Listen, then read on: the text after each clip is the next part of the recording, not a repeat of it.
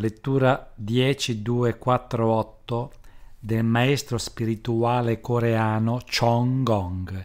Amici buoni e amici non buoni. Quando si va a scuola si incontrano amici buoni e cattivi e qualche volta accade che quelli buoni diventino cattivi e viceversa. Quando mi capita di frequentare cattive amicizie, mi faccio trascinare e lo divento a mia volta. Come posso fare per comprendere e staccarmi del tutto dalle cattive amicizie? Maestro, chiedo a lei. Nel mondo non esistono persone che si possano definire cattivi amici. Non esistono persone cattive perché il Padre non le ha mai create, quindi siamo noi ad averle create. Siamo sempre noi a definire qualcuno come persona cattiva, ma non corrisponde alla verità. Quella persona che reputiamo cattiva potrebbe non esserlo per altre persone. Più specificatamente dovreste dire che quella tal persona non è in armonia con te. Ciò che dovresti fare sarebbe di trovare la ragione per cui tale relazione non funzioni. Sono stati i tuoi comportamenti non coerenti del passato a farti incontrare quel genere di persone. Se non avessi avuto contraddizioni di quel genere, non incontreresti simili persone. Se per esempio un ladro capitasse a casa vostra per rubare, significherebbe che è stato attratto dal vostro comportamento. Siete sempre voi a attirare gli imbroglioni e quando date loro la colpa, in realtà state spingendo addosso a loro la vostra responsabilità, anziché guardare dentro di voi ti accadono questi incontri per trovare la via coerente della tua vita.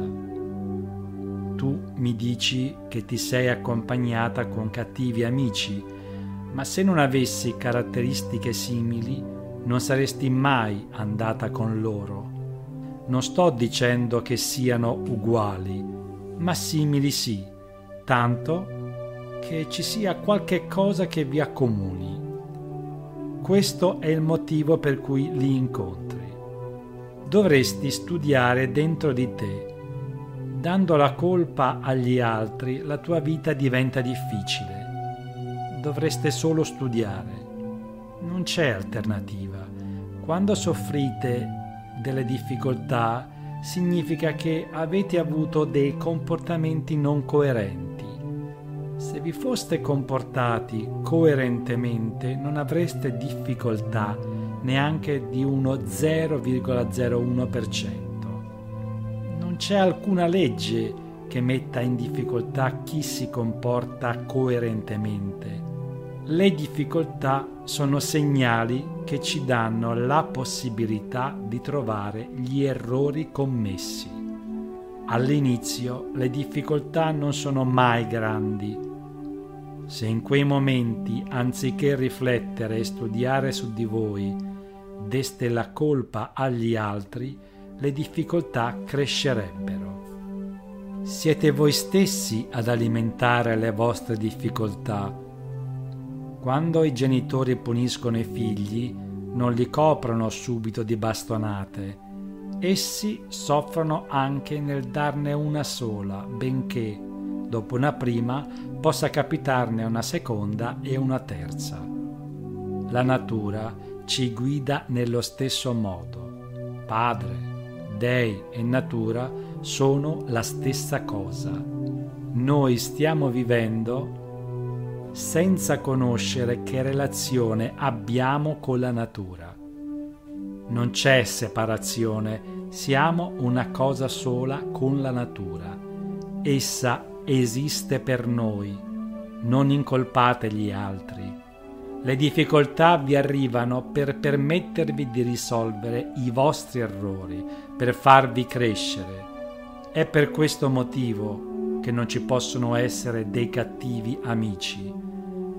Non guardate male il prossimo. Se metteste solo un po' di impegno nel guardare dentro voi stessi, tutti i problemi si scioglierebbero. Interverrebbe la natura personalmente.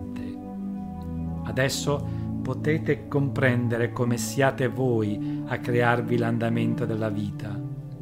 Non date la colpa agli altri, mai.